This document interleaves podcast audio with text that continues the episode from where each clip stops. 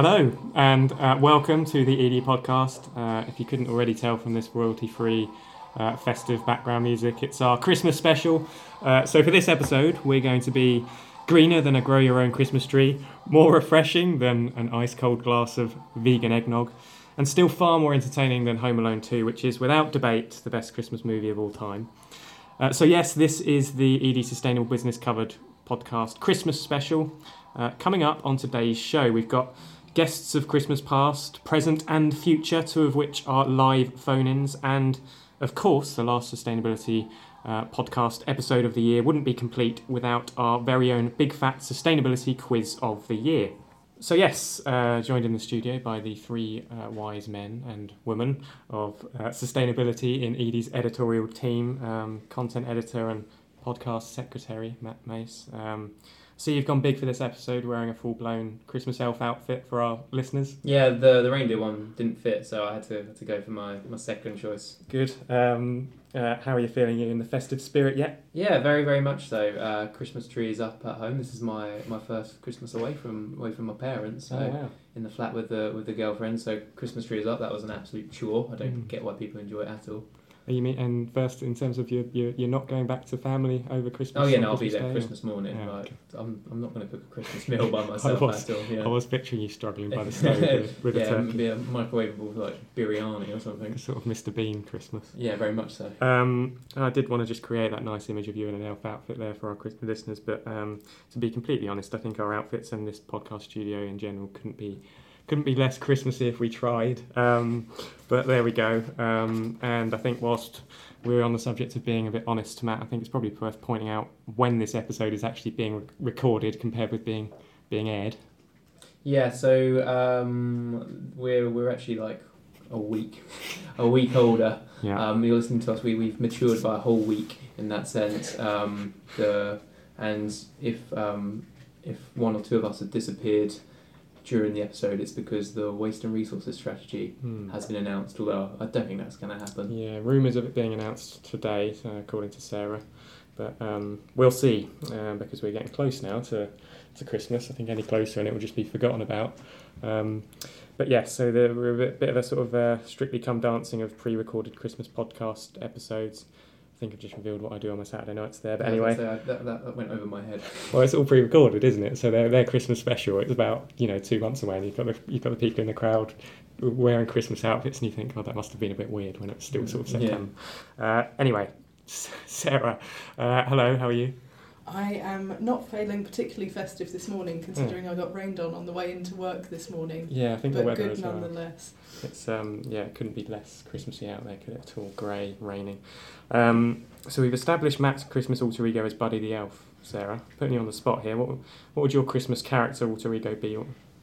Um, I think that the the wise men is you likewise. very very um, very flattering, but it's probably going to be Rudolph in that I tend to have a cold and therefore a red nose for most of the colder months of the year. Good. And um, George, uh, um, uh, I mean, yeah, Buddy the Elf, Rudolph. Um, I'm torn between sort of Gonzo from the Muppets and Gizmo from Gremlins. Probably, probably the nose, isn't it? I think I'd like to. I think I'd say more of a more of a shepherd guiding you all along. Yeah. Good. One Okay. or just a part that has no words in the nativity play. Yeah, I'd just like- shows up in his bathrobe and walks off. Like that plug in the uh, Yeah. Tesco advert. Yeah. Sainsbury's actually. Oh, oh, apologies.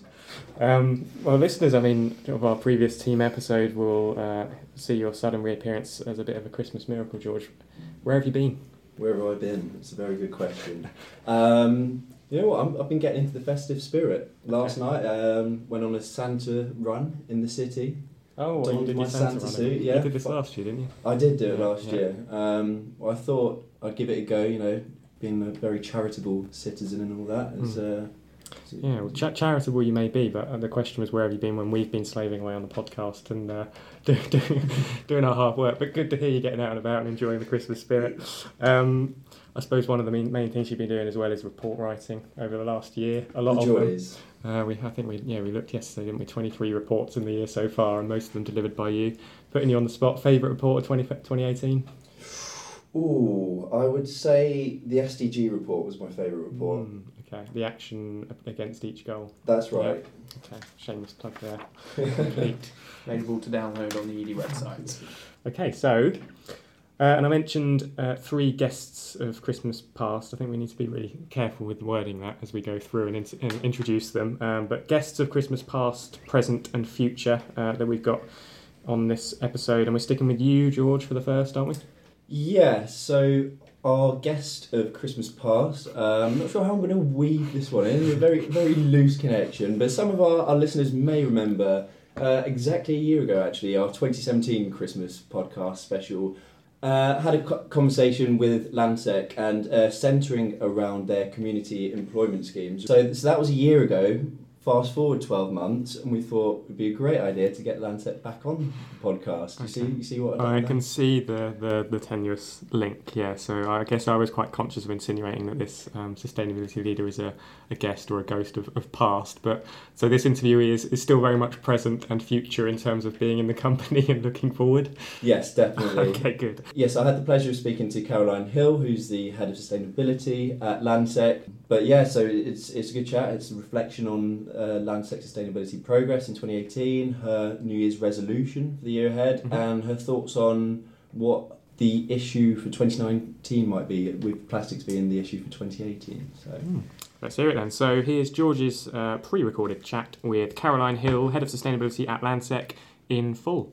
As some of our listeners may be aware, the real estate sector is responsible for a third of the world's resources. So it's extremely important to get on top of that as a sector and to ensure that the UK now can move forward uh, towards delivering a sustainable built environment. It's also important for the biggest players in the industry to demonstrate leadership, and that's exactly what has happened at Landsec over the last 12 months. Uh, among its various sustainability achievements in 2018 include um, the achievement of the company's zero waste to landfill ambition, a launch of a new water bottle refill scheme in its shopping centres, and continued um, progress in you know on-site renewable sources as part of the firm's commitment to reach its science-based target to reduce emissions by 80% by 2050. So, first of all, Caroline, uh, welcome to our podcast. Season's greetings. It's uh, great to have you on the show. Great, and thank you for that lovely introduction. Absolute pleasure. Uh, as I mentioned, it's it's certainly been a busy year for Landsec. As we as we enter the festive period now, start to wind down. Uh, are you finally allowing yourself to take a bit of a well-earned rest, or is it is it all systems go at Landsec? Um, it's it's a bit it's a bit of both. I think I think we're still there's there's a lot still to do and be achieved. So I think I think we're still motoring on. So I think we're we're not quite at the Christmas countdown yet. Yeah. Okay. Uh, well, hopefully you do get a bit of respite uh, in the next few weeks. So it's definitely important to like take a stop and reflect on on the progress before preparing for new challenges uh, that come in the new Yeah. year.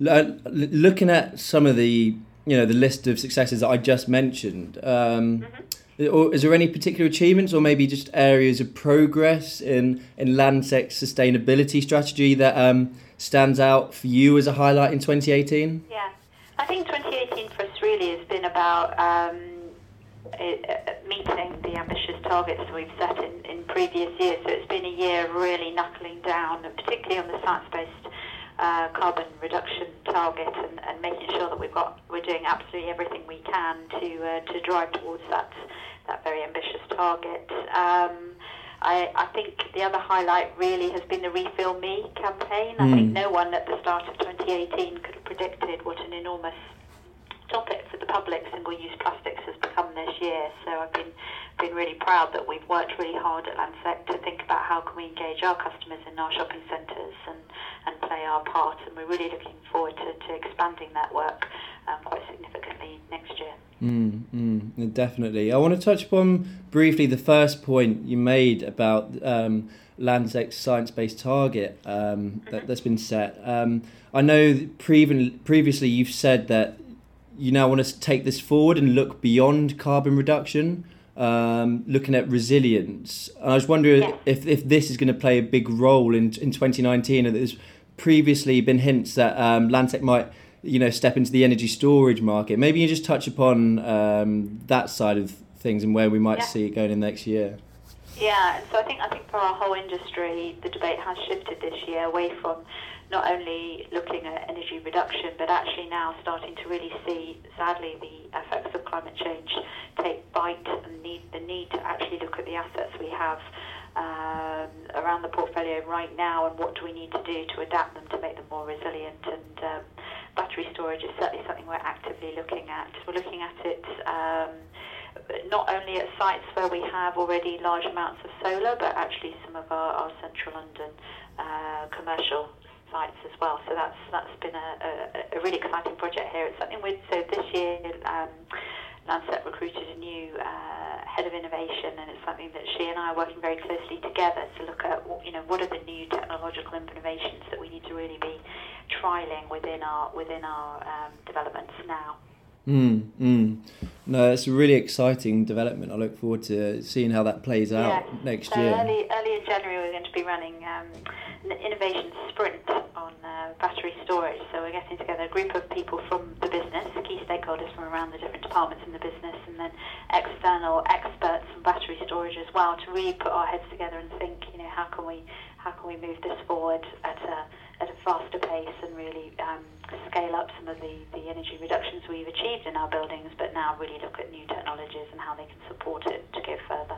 Mm, exciting. I'll uh, definitely be keeping a close eye on developments there. I think what what I really like about Landsec's approach to sustainability is that you know it encompasses such a wide range of areas where it, whether it's through you know investing in on-site solutions or Mm-hmm. you're you know showing a willingness to to collaborate um, for the greater good. I know you, you're a member of RE100. You also looking to enhance sustainability through you know the Better Buildings Partnership and with the Yeah. UK Green Building Council. Uh, uh, one of the areas that I'm One exciting, one exciting collaboration we've been involved in this year Mm. actually is with the um, with the Mayor of London. The Mm. Mayor of London has set up a, a climate leadership group, which is um, a, group of businesses from a variety of different sectors. And the purpose of the group is to think, you know, all the companies that are part of it have got ambitious targets and big sustainability programs already. But actually, when we work together, um, can we can we think of different ways? So, for example, looking at um, transport and and, and um,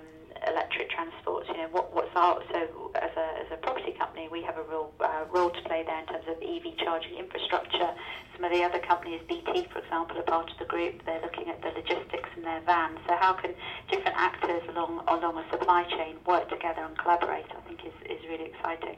Definitely, it's always good to see um, that collaboration between a variety of different stakeholders, including policymakers as well.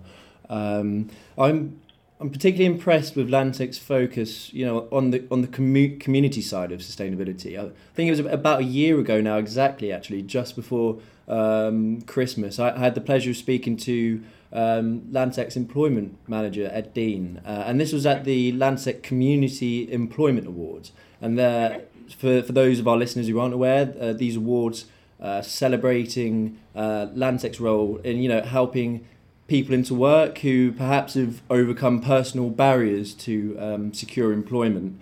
Um, so, for those of our listeners who may have tuned in, or for those who are interested, um, perhaps Caroline, you could provide you know a quick update on that program uh, and where it might be heading next.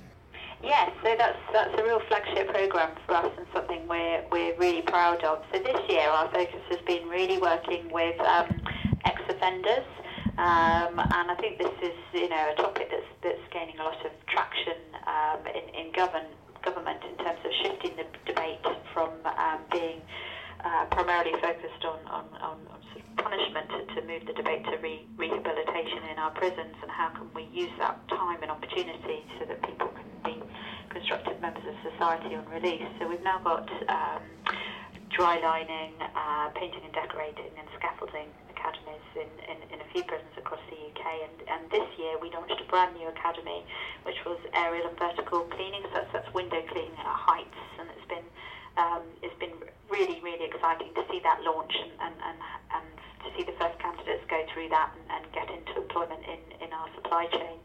Um, so that's been a major focus for, for the team.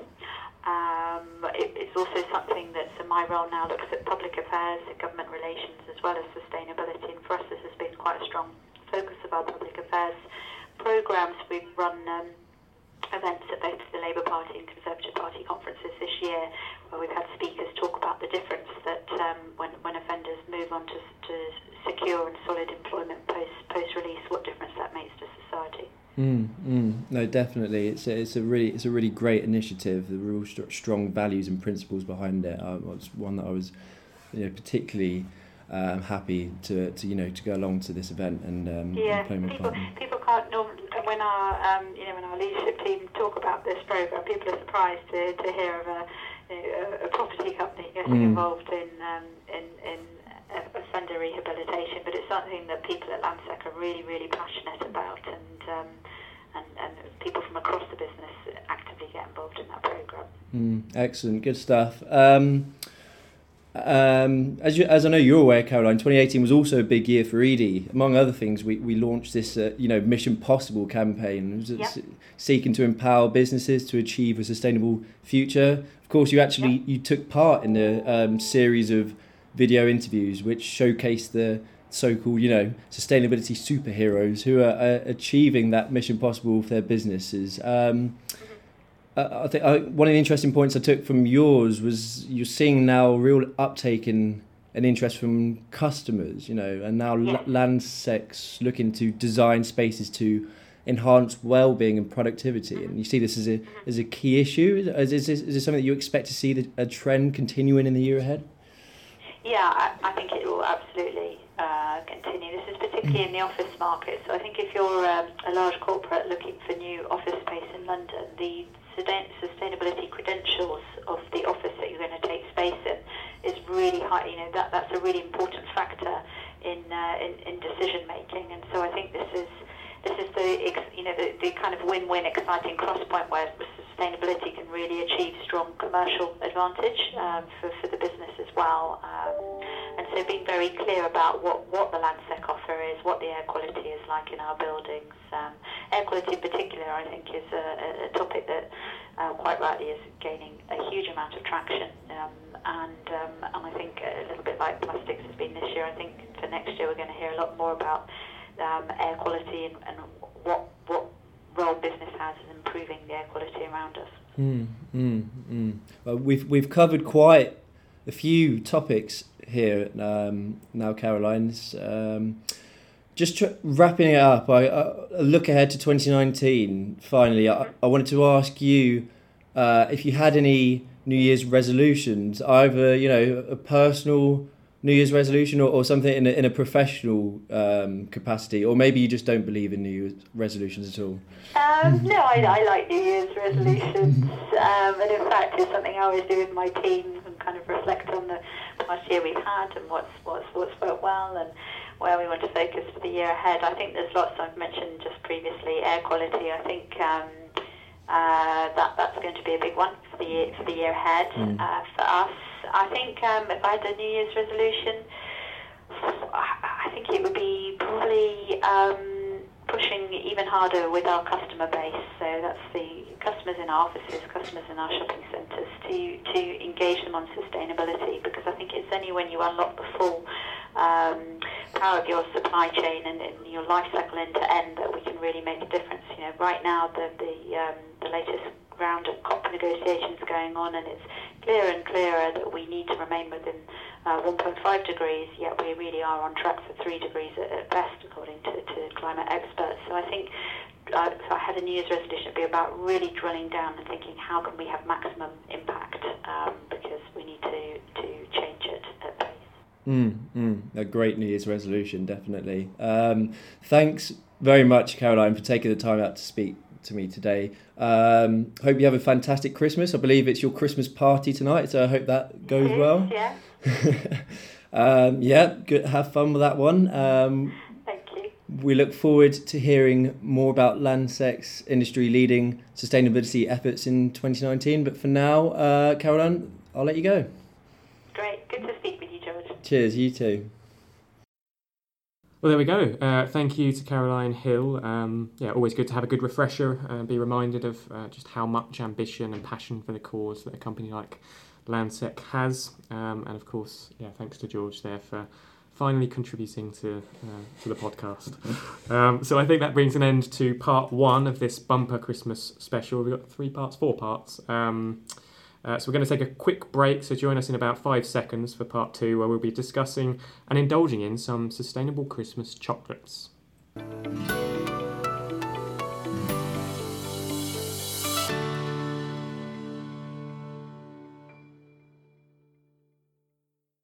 Hello and welcome back to part two of the Sustainable Business Covered podcast. Uh, Matt, you used that little five second window there to do some Christmas shopping and you've returned with some gifts for us, I can see. Oh well, I mean, this was my lunch, but uh, I suppose in the in the Christmas spirit, you can have. I, I mean, my lunch was four chocolate bars, so I, it is it is it can be dallied out amongst the team. This is as Christmassy as it gets. Um, I'll, I'll take a chocolate bar, although I see one of those are the Reese's. Yeah, we got um. Reese's free peanut butter cups. Um, I can't say I've ever tried them before. We've got a dairy milk caramel, a Wispa bar, and a, and a standard dairy milk, a classic. So Well, I'll instantly count myself out of the Reese's on account of it probably killing me if I had it. with Okay, the well, that's, peanut um, butter inside it.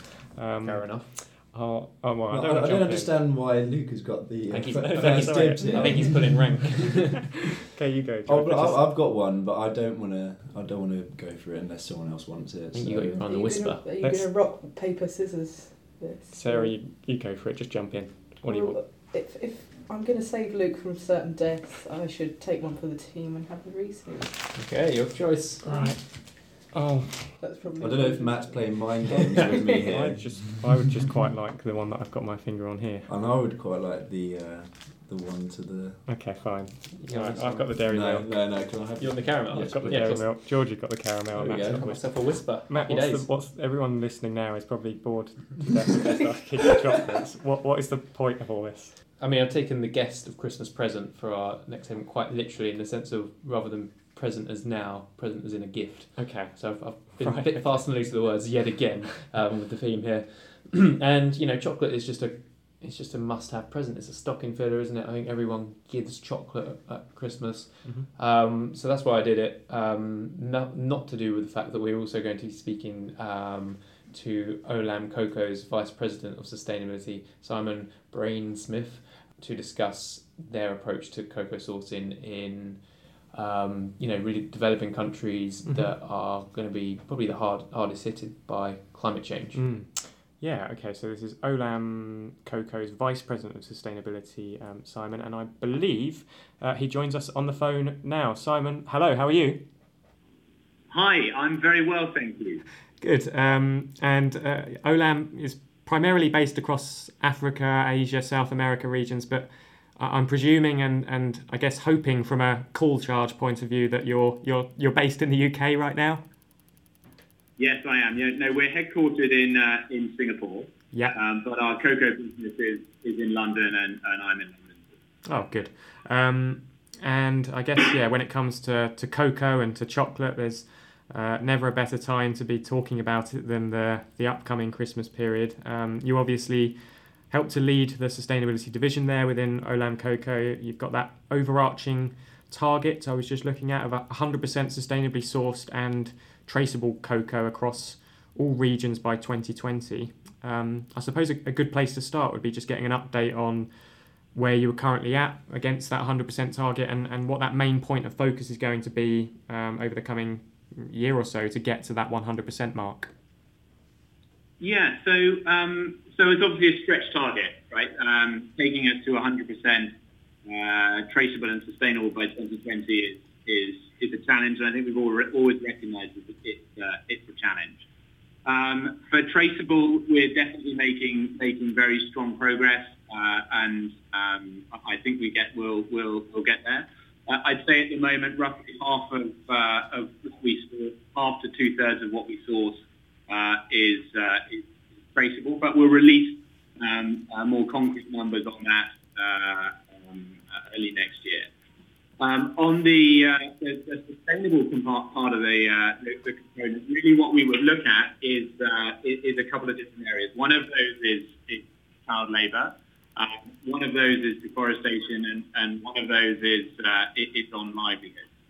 I think what we recognise is that we would like to have, and what we're committing to, and what we want to do, is to have all of our cocoa, whether it is part of a customer program or whether it is part of uh, a, a, a currently a non-sustainable supply chain, we would like all of our direct source cocoa to be on the first step by the time we uh, by the time we get to 2020. Uh, I think we recognise that a lot of the challenges that we're facing in, in cocoa, we're not going to be able to have all of those solved by the time we get to 2020. I, I think we've recognised that um, you know some of these issues are, are going to take much longer to solve. So we can get everything onto the first step. We can get everything. Um, we can put in place uh, structures and, and uh, risk processes and measures to start tackling all of these, or to, to in some places, uh, make a lot of inroads and a lot of progress on tackling some of these. Um, but if we're gonna if we're gonna sort of see the end point, I think we're going to have to be looking out um, a bit further. Um, hi Simon, it's Sarah coming in here. I just wanted to ask off the back of that. So with the traceability, um, the approach that a lot of companies have taken in recent months as new technologies come out is to utilise them to boost traceability and transparency. Um, so are you Yeah. guys exploring any of these new technologies or schemes at the moment? Yeah. Um, so uh, digitization and technology is is a very very important topic for us. So we first released uh, what we call the Olam Farmer Information System uh, in 2014. Um, so we're now just over over four years into that. Uh, and that's our first mile uh, digital tool where we're able to register farmers, GPS map farmers. Um, we're able to GPS map all of their surrounding infrastructure, including water points and buying centres and health stations. Um, we're also uh, able to survey those farmers and really understand about um, their uh, agronomic practices, uh, their labour practices, uh, what's happening on their farms, their inputs, their outputs. Um, so it's a way of us really being able to uh, understand and then being able to use that data to improve the efficacy of our own programs, but also then uh, feed back to farmers and um, through something like our digital farm development plan tool that is part of uh, our, our OFIS platform. So this makes personalized recommendations uh, to each farmer based on the conditions that we've noted uh, on their farm. So based on their farm size and their tree spacing, we're able to make personal recommendations on things like how much fertilizer they should be applying and how much rehabilitation they should do, um, and what pests and diseases we've seen and what they should do about those pests and diseases. So we've been rolling that out um, uh, for the last four years. Currently, we have over 200,000 uh, farmers registered um, on OFIS. Uh, and then this year, we introduced a, uh, a digital uh, traceability component to it. Uh, and through the traceability um, tool, we're able to um, both be barcoding uh, product as it comes out of the, the farmer group. So really from the sort of farmer group onwards, we're able to uh, barcode those bags or trucks or lots or whatever it is um, and be able to capture which farmers have contributed to that. Um, but then we're also able to use this to be uh, paying farmers in mobile money, um, uh, and and also to be capturing um, premium flows back to farmers or seedling distribution back to farmers. So really, sort of, I suppose, first mile transactions, um, as it were. Hi Simon, it's uh, it's George here. Um, I just wanted to touch upon um, you know the wider picture, looking at the the mega trends affecting uh, the agriculture industry. As we're all um, acutely aware, uh, agriculture is going to face you know some considerable challenges in the co- coming decades. You know you've got episodes of uh, supply disruption, uh, rising food prices. These things are going to become more frequent, and you've also got you know rising consumption and the impact of climate change. Uh, they're going to put a growing strain on available supply. So I just wanted to get your thoughts on how you see uh, the industry responding to these megatrends, both now and uh, in in the coming years. Yeah, so I mean, those are all very real. Those are all very real trends that we that we recognise, and, and our CEO Sunny Verghese has, has been very vocal in, in discussing those and, and highlighting um, some of the risks and, and dangers that the agricultural industry faces. uh, and that's why we've uh, uh, recently rephrased our, our purpose, which is uh, about reimagining global agriculture. Um, and really trying to, to, to, use that as a platform to, to see, you know, 10, 20, 30 years ahead um, uh, and understand um, exactly what the agricultural industry needs to do now to address some of the, these big challenges. So as a sort of two, two sort of concrete solutions, uh, not solutions, but concrete steps towards that, one of them is that we've introduced, introduced our uh, living landscapes um, uh, policy, um, which is really trying to define what it means by having a net positive impact or creating a, uh, a, a, living landscape where farmers and their communities can thrive and coexist with um, healthy ecosystems. Um, so that's one part of our living landscape policy that we're embedding throughout our, our business. The other is that we've just recently introduced our um, uh, at-source platform, which is a three-tiered uh, sustainability offering um, where we've got an at-source entry tier, an at-source plus, which is the middle tier, and then an at-source um, uh, infinity tier, with the idea that we can we can take uh, this platform to 100% um, uh, of, our, uh, of our business, um, both to um, improve and build on sustainability initiatives on the ground, but also connect our customers with what's happening um, uh, on the in those programs themselves.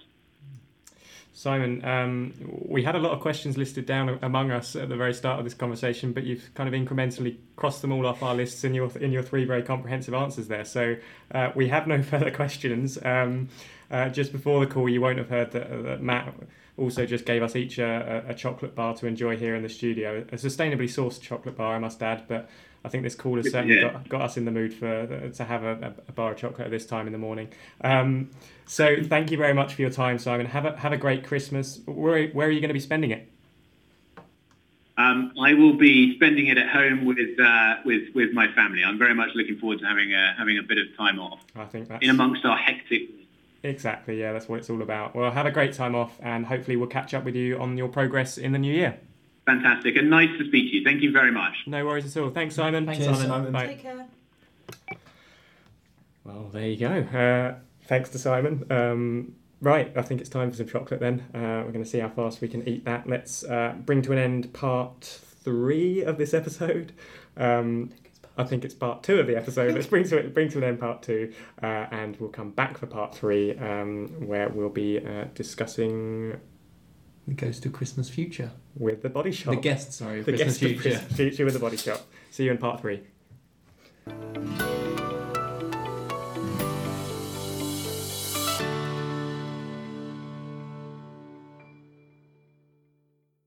Hello, and uh, welcome back to part three of the Sustainable Business Covered podcast, Christmas special. Uh, so we've had our sustainably sourced chocolates. I think we're all feeling a bit uh, ashamed of ourselves now, having just uh, yeah scoffed all of that in a matter of minutes. Yeah, speak for yourself. uh, I think uh, we probably need a bit of a pick me up now, because uh, yeah, uh, and I know I, I, guess I've got a bit of a clue as to what's happening next. Next, because we've had our guest of Christmas past, our guest of Christmas present. So surely now we have our guest of Christmas future, Matt.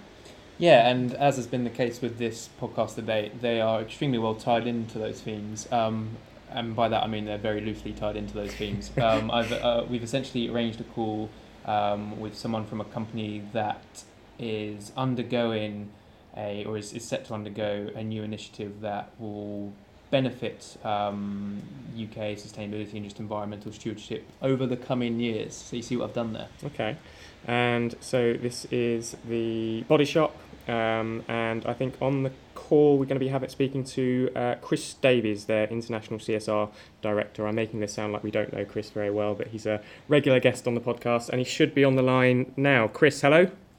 Hello there. How are you doing? Yeah, very well, thank you. Um, Matt referenced this Enchanted Forest uh, project. I'm quite sort of fixated on this image of you calling us from a mysterious enchanted forest somewhere, but I'm sure in this very grey and miserable day, that's sadly probably not the case.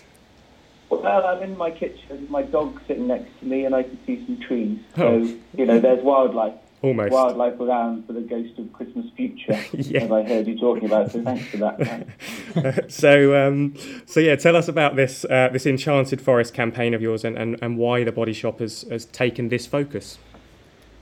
Yeah, I guess over the past four years or so, we've every Christmas um, we've done something um, with our customers to, to, to make a difference to planet or people. Um, and we've always introduced an initiative where every single thing uh, that you buy makes a contribution. So this year, um, the, the theme of the Body Shop's Christmas is Enchanted Forest.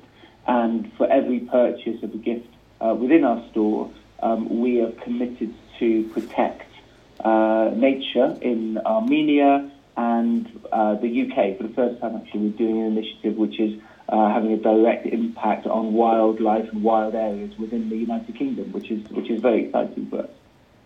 And then, Chris, I just wanted to ask off the back of that um, why these particular areas of the UK were selected. So um, it's the Forest of Dean and Wye Valley. So why were these areas protected um, and how will you track restoration within them?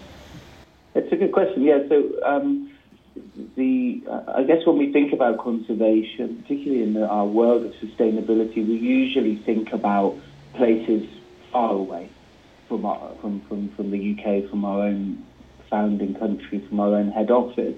But actually, when we started looking a bit closer to home and talking to some experts and some NGOs, it was very clear that that, that the, the natural ecosystem, the ancient forests of the UK are under threat and need to be protected. So that's why we're working with the Woodland Trust um, to protect over half a million uh, metres squared uh, of, of, of ancient forest uh, in the Wye Valley and the Forest of Dean. Uh, so that's the plan. Uh, and every time, every time you come to one of our stores and you buy, you're going to be making a contribution uh, to that. Um, and of course, the Woodland Trust, you know, many of us in the UK will be familiar with these guys. They're, they're experts at regeneration, they're experts at reducing the challenges of invasive species. Uh, so, yeah, we're very confident this is going to make a really big impact uh, and also make consumers feel good and feel happy that what they're doing is, is, is really contributing uh, to some solutions around the challenges we have around the ecosystem. What, what is that contribution, Chris, out of interest? Like, how much of a, a purchase of a particular Body Shop item is going towards this, and then where does that money go? Uh, so for every every purchase, um, we're making a, a, a donation of around two pence. But it's on every single item. Uh, there's a guaranteed minimum donation as well uh, Mm-hmm. to ensure that the, the work that we're doing within the UK and within Armenia uh, delivers what we want to deliver and allows the NGOs to, to plan accordingly. And uh, Chris, Matt here, and um, yeah, I'll I'll reiterate that you're, you're our guest of Christmas Future, and, and I would never uh, go out and call you a ghost. So uh, apologies for the crossfires there. Um, I do have a question in terms of the, I suppose, the comms and the marketing around this piece. Um, with your BioBridges stuff, um, it's I imagine it's quite easy um, to use uh, elephants and orangutans, which you've done in the past, to really create that emotive connection with consumers. Um, how, how, how do you plan to do this with kind of UK forests where it's pretty much like a, a fox essentially? Is, is, is this a bit more of a challenge in that sense? That's a good question. Um, the, the way that the way that the team has done it actually has been rather clever. I think. So if you go onto the Body Shop's website, you'll see that uh, the way we're communicating is, is using sort of cartoons um, and cartoon graphics to, to try and bring these these, these, these, these animals and the sense of biodiversity to life. So we've moved away kind of from photography into an approach which is trying to give these, these, these uh, creatures a bit more, I suppose, personality. If, if, if, if you like, I'm not saying a fox doesn't have personality, but the, the, the, the foxes that you'll see within the body shop and on, online are, you know, are, are, are kind of treated a little bit differently to how we would normally do. And I, I think that, you know, so far anyway, the response that we've had, particularly from customers buying our advent calendars, which is kind of becoming quite pretty famous now, has been brilliant. And the idea of, of, of, of contributing to wildlife conservation seems to be something that people are really responding to, uh, which is which is great. Um, yeah. And um, I imagine this is a very busy period for the body shop, not just for Christmas just around the corner, but um, a couple of weeks ago we also had Black Friday, which was obviously quite a big um, uh, event for you. Is, is this your kind of way of, of balan- balancing that, that kind of consumerism, that growing consumerism demand with um, restoration and environmental stewardship, or, or is there more to be done there? Oh, I think, I think it is. It's a step in the right direction for us, but oh yes, there is much more to be done. And I think um, you know we've talked before about um, you know uh, the, the, the, there is a, a way you can make good money, and there's a way you can make bad money. You know, for, for the body shop, we want to make good money, and good money is about being a regenerative company. It's about um, putting in more than, than, than, than, you take out. So we, we, we're working on plans and big plans for us to, to progress that area. But yes, certainly this, this initiative, uh, other initiatives that, that, that, we've done this year, past 12 months, and future ones that we're looking in 2019 are all making steps towards uh, ensuring that you know, good money is being made, not bad. Uh, hi, Chris. It's, it's George here. Just wanted to come in. Uh, just a, a, bit of a look to the future, really, and, and the year ahead. Um, I think it was about six months ago now. Uh, the Body Shop's uh, latest CSR report came out. I believe you um, you spoke with Sarah at the time, um, and I, I, was quite interested to see you very candid in, in your ad- admission that you know the strong progress that you'd made. Uh, you know, protecting, regenerating um, threatened habitats hadn't perhaps been matched in, in other areas, but I'm talking, uh, you know, renewable energy, uh, energy efficiency. So maybe just uh, if you could just give us a wrap up by saying, you know, what's what's your focus areas uh, for 2019? Yeah, my New Year's resolution for the Christmas, not the ghost, as you said, the, the, the, the Christmas future. I think it, one, one of the things that uh, we've been we've just started working on, and we're going to be working on over 2019, um, is looking at this concept of the triple bottom line. Um, I don't know if, if, if um, you guys will have read it. I imagine a lot of a lot of, of your listeners will have read the work um, that John Elkington released in the Harvard Business Review. You know, basically a product recall on the triple bottom line, mm. you know, stating actually you know, is this concept that he introduced 20 plus years ago, is it working today? And his conclusion is no. You know, we need to we need to relook at it. We need to take a fresh approach to how we are running our uh, this, this concept of sustainable business. So we've been talking to the guys at Volans, John's organisation, uh, and are committed to, to participating in a new study which really looks at what comes next. Mm. Uh, and so my you know, my resolution certainly is to continue to drive the performance of our own sustainability performance. So, you know, we, we, we have been looking at that, uh, the challenges that we faced last year, the areas where we've done well, the areas where we were falling shorter than we'd like to do and, and, and taking action. But the, the, which are all important, of course, but the biggest thing in my mind is this concept of how do we look at things differently. You know, as we approach 2020, how do we start to consider this concept of triple bottom line and, and, and making it deliver what it was designed to deliver. Uh, so that's my that's my hope uh, for, for, for, the next uh, yeah for the next 12 months. Well, there we go. Uh, I think that's quite fitting for, for Guest of Christmas Future to be uh, looking ahead in that way. Uh, Chris, I think you and the Body Shop, as I mentioned, you're, you're, you're up there in our Hall of Fame when it comes to most featured and talked about businesses on this podcast. Uh, I think that says a lot in itself about just how much great work you guys are doing. Um, probably also says that we need to maybe keep, leave you alone for a, a few months and let you ha- enjoy your Christmas. Um, where are you going to be spending it this year, Chris? I'm going to be in Sussex and Brighton. Um, oh, nice. Watching Brighton and Hove beat uh, Arsenal. I hope that's oh. my that's my oh. aim. I'm not sure about that one, Chris. Matt's clenching his fist in rage. yeah, uh, I hope you have a lovely time off, Chris, uh, and from all of us here, uh, Merry Christmas. And to you guys, thanks a lot. Thanks, Take Thanks, Chris. Bye. Cheers, Chris. Bye. Chris. Ah, well, there you go. Uh, so yeah, it's come together quite nicely. This podcast, isn't it? We've uh, guests of Christmas past, present, and future, not ghosts. Uh, and uh, yeah, the festivities are not over yet. So I think that's a wrap for part three of this episode. Uh, join us in part four for a recap of the most read sustainability stories of the year and our very own Big Fat Sustainability Quiz of the Year.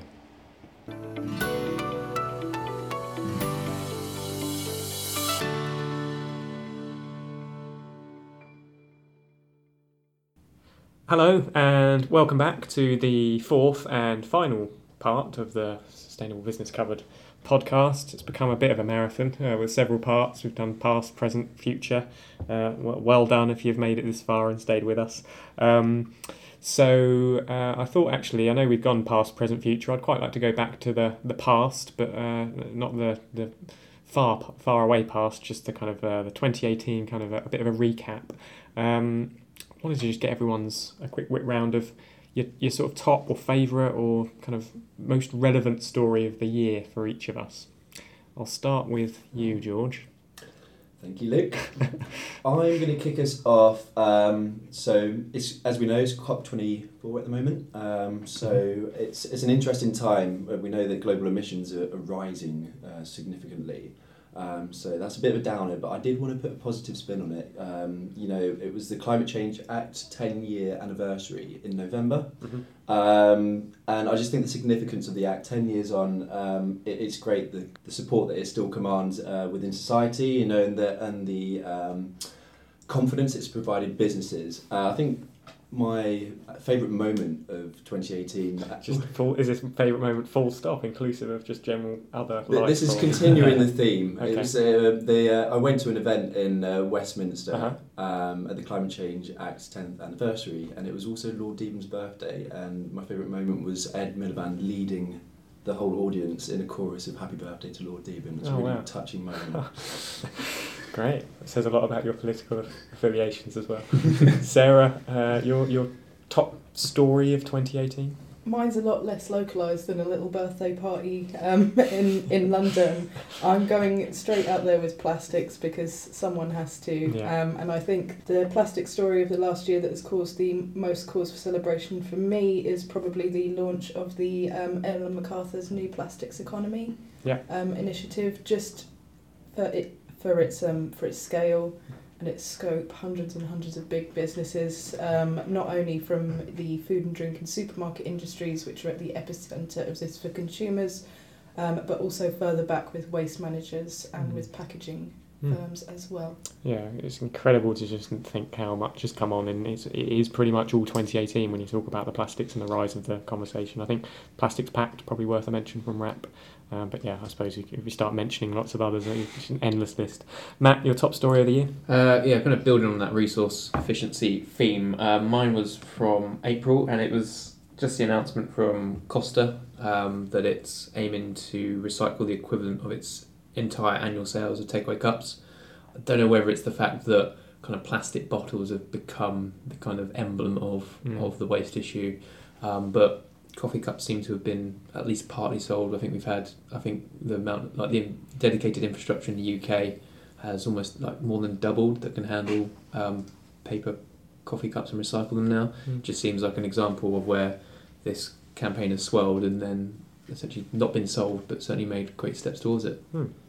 Uh, well, there you go. Um, that's probably worth mentioning. Mine, mine was uh, what was mine? I had it written down. Energy storage. Um, yeah, I think it was the uh, the Kingfisher story um, around uh, deploying energy storage. Um, back in, I think it was over the summer, they announced that their distribution centre in uh, Swindon uh, was to be kind of fitted with um, uh, energy storage uh, batteries. Um, as part of it, so I think it's got this goal of going net positive um, by 2050. Um, and the reason I picked that one out was just because I think energy storage, I think you go back a year and that was the buzzword, or two years it was the buzzword, and uh, it's taken it's taken longer than people initially. I think that that furor kind of made everyone think that it was going to take for energy storage to be uh, fully rolled out within business, and it's nice to see kind of uh, Kingfisher taking the lead on it and, and finally kind of uh, yeah taking the plunge if you like and going down the energy storage route and. Without going into the details, because I don't have them in front of me, I just recall remembering that, that there was a lot of benefits of going down this route, even now financially for, for the business as well as kind of sustainably. Um, so that was mine. Okay, so um, that's almost a wrap for this bumper episode of the Sustainable Business Covered podcast. But we wanted to end uh, traditionally, I suppose, although we haven't for the last couple of episodes, uh, with our uh, sustainability quiz. And this one's a bit of a special one. Um, Sarah's got a quizmaster hat on, uh, ready to play uh, yeah, the big fat sustainability quiz of the year. Um, you ready for this, Sarah? You got some questions drawn up? Um, my question would really be: Are you guys ready to answer the questions? Um, so it's a string of this or that style questions about some of the stories we have covered over the past year. Okay. Um, so I guess then the, the, Matt, George, and I are all going to be the um, taking part individually. Um, okay. So. Please come Uh, up with quiz names. oh God, on the spot. Oh, don't. Not No, the no, that's not. That's not. Quizzy Quizzy rascal. Rascal. Yeah. How did you both have Quizzy Rascal? There's so many quiz it's a names. pub, it's, It's, a a, pub quiz it's a classic. classic. It's Fine. always that or you're a quizzard, Harry. There's very little variation. Right, let's just get on with it. So, five uh, sustainability related questions from the past year. Mhm. I'm hoping. Um, if you let's do it in the kind of big fat quiz style. So read out the five questions in a row. We'll all note down our answers, and then we'll all maybe fairly let's swap papers to make sure there's no cheating, and we'll mark each other's scores. I don't think we're going to be that petty, but yeah. Right, let's go. Sarah, question one. Okay, question number one. Um, so a lot of businesses have committed to a straw phase out this year, this year um, with the trend being particularly um, pronounced in the hotel industry. All three of these hotel chains have made such a pledge this year, but which was the first? Is it Hilton, IHG, or Premier Inn? Ooh. This is to go plastic free. Uh, to remove plastic straws. Oh, to remove plastic straws. Uh, Okay. Oh, I think I'm Hmm. confident. right. Okay, next. Okay, um, a more recent one. Virgin Atlantic made headlines this year by showcasing its low carbon jet fuel for the first time. But which London airport did that landmark flight land at after departing from Orlando, Florida? Was it City Airport, Gatwick Airport, or Heathrow Airport? oh, I got invited to this. so I should really know. I remember that Yeah. invitation as well because Branson was involved, wasn't Yeah. It? Um, I think it was that one. Okay, three. Uh, continuing on the airport theme, uh, Heathrow this year began its first UK based peatland restoration project, which we covered. Which of these cities is it closest to? Is it Bristol, Lincoln, or Manchester? Oh, These are really difficult questions. They're a lot more difficult than they used to be. Sarah. Quietly You're a confident. taskmaster. I couldn't Yeah. make this too easy for you because pigs in blankets aren't the only thing that's getting grilled this Christmas. was um, did you note this in your pe- in your story about the Heathrow initiative, Sarah? hmm And you subbed that story, George, didn't you? I did. So you know, very difficult questions that you've already had a look through. No Um, can you just remind me of the three answers to that one? Sorry, Lincoln. Yep, Bristol, Lincoln, or Manchester. She started with Bristol. Hmm. She changed her ordering. Okay. Oh, Okay. Yeah. Next. Okay, so we're coming on to renewables and technology. So the UK's first renewable energy trading between neighbours took place in London earlier this year, um, but in which part of the capital? Mm. Um, so was that housing estate in Hackney, Brixton, or Camden? Yeah. I had the answer before, um, so I hope it's not wrong. I like how Matt's hiding his answers like a little school kid. Yes. You are yeah. as well. the, only, the only reason you know Matt's hiding his answers is because you looked over there in that direction. That's So- very true. Facing d- directly opposite me. Yeah. Of course you were. right. Question the fifth. Um, and this is going to be my fifth and final question. Um, so we're going to do a roundup of corporate action around Christmas later this month, uh, and a lot of it is supermarket based and about food waste. Um, but on a less positive note, not all news in the field this year has been about success stories. Um, which of these chains scrapped a consumer focused food waste initiative earlier this year? Was it Tesco's, Sainsbury's, or Morrison's? That one I do know. They scrapped a consumer. Focused food scheme, food waste reduction scheme. Okay. I should know that, Luke. Yeah, I, I think I do know it, but I'm I kind of want to change my I don't wanna be- fourth answer, but half. Yeah. I can't remember the other one. Oh, I'm going to stick with it. I, I was so certain with mine at first, but now I'm having second Right, thoughts. let's just- I know, We're going to I know. have to wrap it up. Let's reveal the answers. I want to change it. Right, Sarah, answer to question one, which was no, we're about. going to swap the Oh, okay. sheets. Okay, yeah, I have actually changed one of my answers, so it's probably Right. best we. There you go. And No funny business. Right. Um, oh, we've got different answers. The first question was about plastic straws. First hotel to ban them of the year. What was the answer? The answer is Hilton. Hey. What's for me?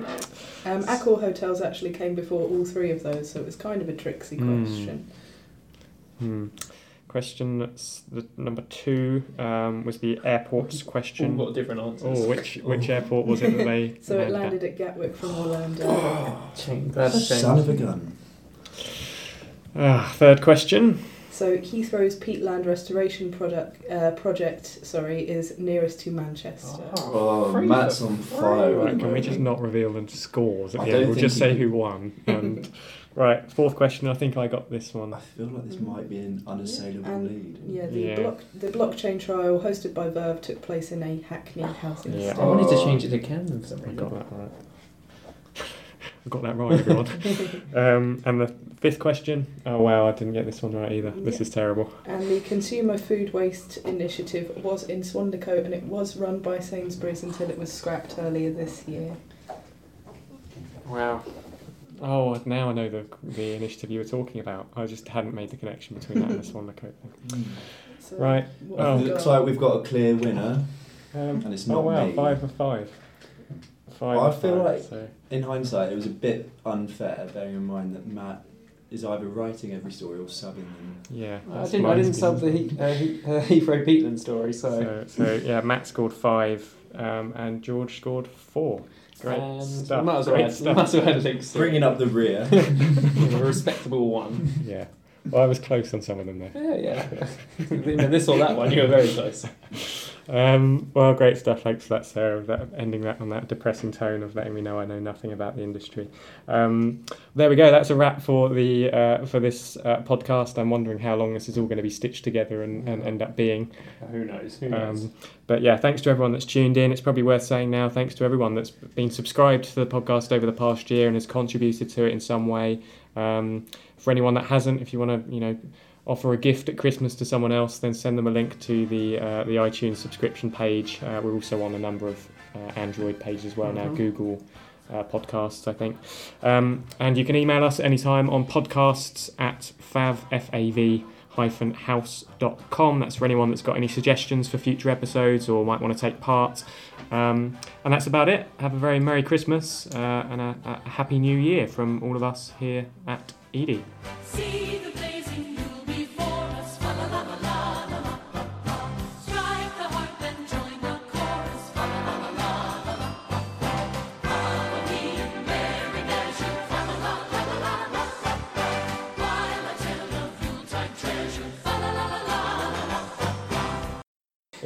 If it has to be Deck the Halls. Uh, is there any public domain one I can find on YouTube? Just in some horror sort of style, just won't stop playing. Or you can have a bit of silent night if you want. Just a bit, bit, bit, It's a bit yeah, a bit downbeat, isn't it? Yeah. Um, Holly and the Ivy. Hark the Herald Angels Sing. it's full of them. Keep Yeah. going. That's all I know. In the bleak midwinter. That'll fit the tone King nicely. Wenceslas.